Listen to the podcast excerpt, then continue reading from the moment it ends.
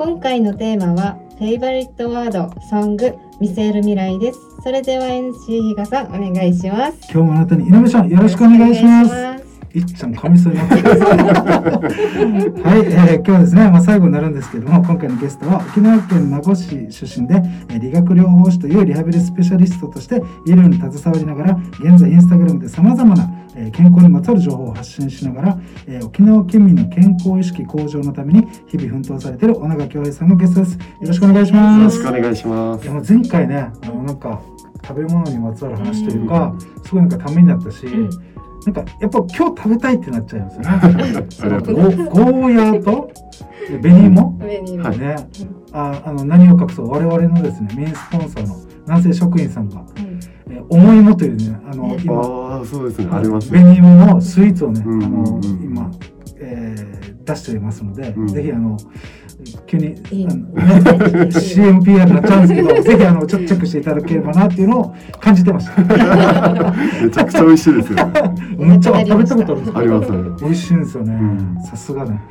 さすがです。はい、というところで、まあ今回ね、あのラス最終日で、まずフェイバリットソングからいこうかなと思います。はい、というところで、このフェイバリットソングを教えていただいていいですか？はい、清水翔太さんの、えー、カーテンコールという歌ですね。これこの曲の好きなポイントっていうのは？えっとまあ、歌詞の中にですね、はい、まあ、毎日働き詰めで忙しい状況があって、まあ、子どもの頃思い描いてた夢とは違う現実がずっと続くんだと、まあ、諦めの状態が続くみたいな内容があるんですけれども、まあ、その続きで、えっと、自分の人生夢がない平凡な人生で終わっていいのかと疑問を抱き始める。うんで、まあ、その続きとしてそこから自分の人生を楽しむために夢を見つけて一歩歩き始めるみたいな歌,、歌詞のこの内容がめちゃくちゃ好きですね。これあの自分も、まあ、いつもなんですけどこのフェイバリットソングを出していただくとやっぱその曲を聴きながら作るんですよ。はい、うん、でそのあすごい素晴らしい曲だなと思います、うん、今回もやっぱりそういうことでなんかこの清水翔太さんっていう方はですねそのシンガーソングライターで日本人のその若い方でもやっぱまあ、トップの今、うん、えー、シンガーなんですけど、うん、この曲めっちゃいいですよね。はい、あの YouTube であの、うんうんうん、MV 見れるんですけど、なんかあのそれぞれの置かれてる、はい、うん、持ち場持ち場で、うん、なんかやっぱり結局挫折感があるけども、まあ、そうではなくて、はい、あの今の自分をどう楽しく生きるかみたいなことだと思うんですよね。はい、あのちょっと毎日つまらないなとか、はい、なんかあの俺ってこんなはずじゃなかったみたいな、うんうん、ちょっとでも思いがある方はあの聞いてほしいですよね。うん、そうですね。めっちゃなんかジーンとくるというか、はい、どっちかというとちょっとポッうんバラードチックな感じの曲なので、うん、ワンオクロックなのタカと一緒に歌ってるやつで、むっちゃいい曲ですよね。これどんな時に聴いたらするんですか？まあ、モチベーション下がった時に気分上げるために 聞いてますね。じゃあまあまあ聞いたりしてるんです あそうなんですね。本当おすすめな曲ということで、はい、えー、清水翔太さんのカーテンコールですね。はいあと次のこのフェイバリットワード、はい、そちらに行きたいんですが、はい、フェイバリットワードを教えていただいていいですか？はい、まあ二つありまして、はい、えー、まあ百十六歳まで生きた木村次郎右衛門さんの食細くして命長かれという言葉と、あとまあ YouTuber, YouTuber の両学長さんっていう方がいるんですけれども、はい、その方がおっしゃっている、まあ、原因自分論というフェのがフェイバリットワードですね。これその食細くして命長かれってこれどういう形で出会ったんですか？この言葉。と。えー、っとまあ栄養学学んでる中で、はい、あのさえー、っと前回お話しした中村弘樹さんという方がこのワードを紹介していたんですね。うん、でまあ意味的にももうすごい長生きする秘訣みたいな感じに捉えたので。はい、これ本当にやっぱりなんか、えーと、口口は何でも八分っていう言葉もまた、はい、格言というかあるんですけど、うん、まあでもこの方もやっぱり自分があのこの人世界一の長者、ね、そうですね世界の方なんですよ。それをですね、えっと、スーパーセンテセンテナリアンっていうらしいんですけど、うん、100歳以上の人物の言葉なんですけど、うん、総称としてスーパーセンテナリアンって言うんですけどこの木村次郎右衛門さんがこれまではなんか海外の方がうん、最高齢だったのを塗り替えたっていう方なんですよ。その方がその食は細い方がい。いということを、そうですね、長生きの秘訣っていうことを言ってるということですね。食細くして命長くなるっていうことですね。え戦あ明治から、まあ、平成を生きた方ですね。なので現代の我々にやっぱ食生活が近い方がおっしゃってるので、うん、あのむちゃくちゃまたあの響きやすいのかなとい。うふうに思いますよね。うん、もう一つの原因自分論、これはまあその先先ほど言った中村さんが言ってたということで出会った。あ原因自分論は両学長さん。あ両学長両学長さんが言ってたっていうところで、はい、これどういう意味があるんですか？そうですね、まあ、原因自分論の意味としては自分に関する全ての物事が起きた原因は自分にあると認識していただくという意味があるんですけれども、まあ、ちょっと意味が分かりづらいと思うので例えばなんですけれども残業が多い会社を選んでいるのは自分、うん、嫌味を言う上司上司のもとで働くことを選んでいるのも自分、うん、気の合わない友人を選んでいるのも自分みたいなイメージですね。因果応報というか 結局あのそれをチョイスというか選択肢の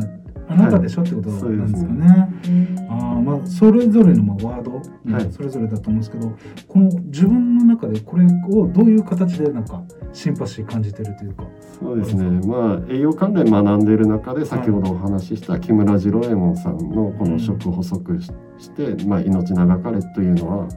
やっぱり長生きする秘訣でもあるので、うん、そういったのを、まあ、自分の中でも心がけつつ、まあ、人に広めるためにもそういったまあ今の現代人結構食べ過ぎといった問題とかもあると思うので、うん、そういったのも少しまあ我慢が必要であるんですけれども、うん、ちょっと減らしていただいて、まあ、長生きしていただきたいなと思いあ、うん、そういう思いがありますね。あじゃそれをまた自分の中にもそうです、ね、この言葉で、はい、感じてるわけですね。なるほど。自分の戒めではないけど、はい、ということですね。えー、でそこでですね、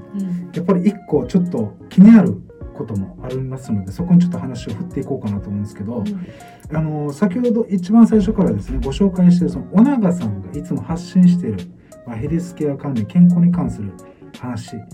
もともと生まれ持って分かってるわけじゃないですよね。っていうのは、はい、自分でやっぱ調べて、まあ、まとめて発信してるってことなんですけど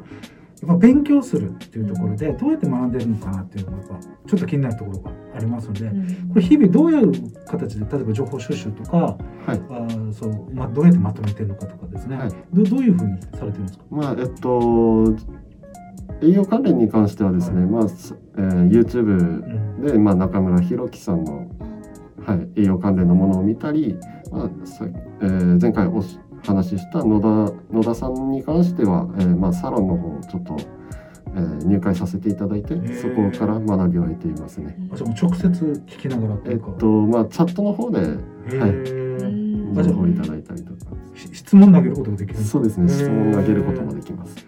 あじゃあもう直接あれですね。じゃあこの尾長さんに相談して。尾長さんが「やべえ!」ってなった時調べてもこれ分からんぞっていう時その方に相談してよりまた具体的な話を聞くことでお中さんの中に落とし込んでまたあの対象の方にそれを届けてくれるってことなんですね。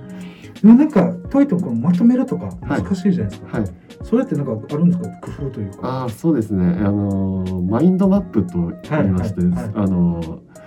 何と説明したらいいんですかね？ちょっと難しいです、なんかあれですね。マインドマップはご存知の方と知らない方もいると思うんですけど言葉もうちょっと前ですね、うん、数年前にも本とかもたくさん出て、うん、まあ一時この話題になったあれなんですけど一個例えばなんか、えー、一つの物事なんて言ったらマイクとか、うん、例えばマイクって言ったらマイクに関連する例えば、えー、コードも必要ですよね、うん、じゃあコードがメーカー何とか全部紐づいていくじゃないですか、うん、その紐づいていくのを一個の物事から例えば、えーさえー、前回出た、はいゴーヤーだったらゴーヤーは、うん、えー、例えば夏の食べ物夏とか出てくるじゃないですか、うん、これ全部全部枝分かれして情報をつないでいくみたいなことなんですよ。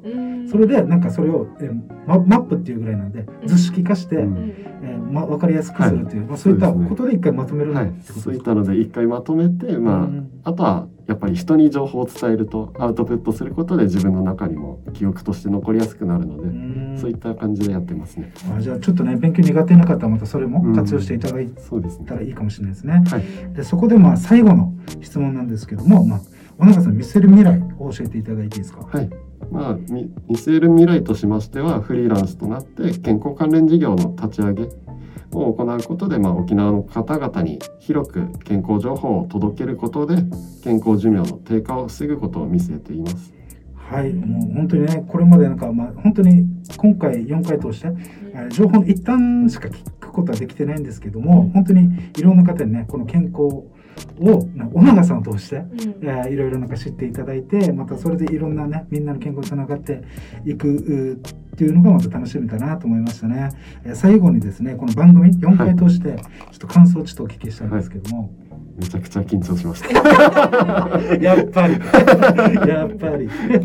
でももうやっぱ慣れてきてからはもう喋るのが楽しかったです。よかったです。はい、えー、今回ですね、えー、沖縄県、えー、名護市でですね、えー、この健康という、まあ、ヘルスケアに関していろいろ沖縄県のですね、えー、県民の方に意識、えー、健康意識の向上のために日々奮闘されている小野恭平さんに、えー、ご出演していただきましてありがとうございました。ありがとうございますはい。今回のゲスト小永恭平さんへのご連絡先はインスタグラムで小永沖縄健康ひらがなで小永沖縄漢字で健康で検索お願いします。健康についての知識を挙げられています。YouTube の概要欄からもご確認ください。本日は以上になります。See you!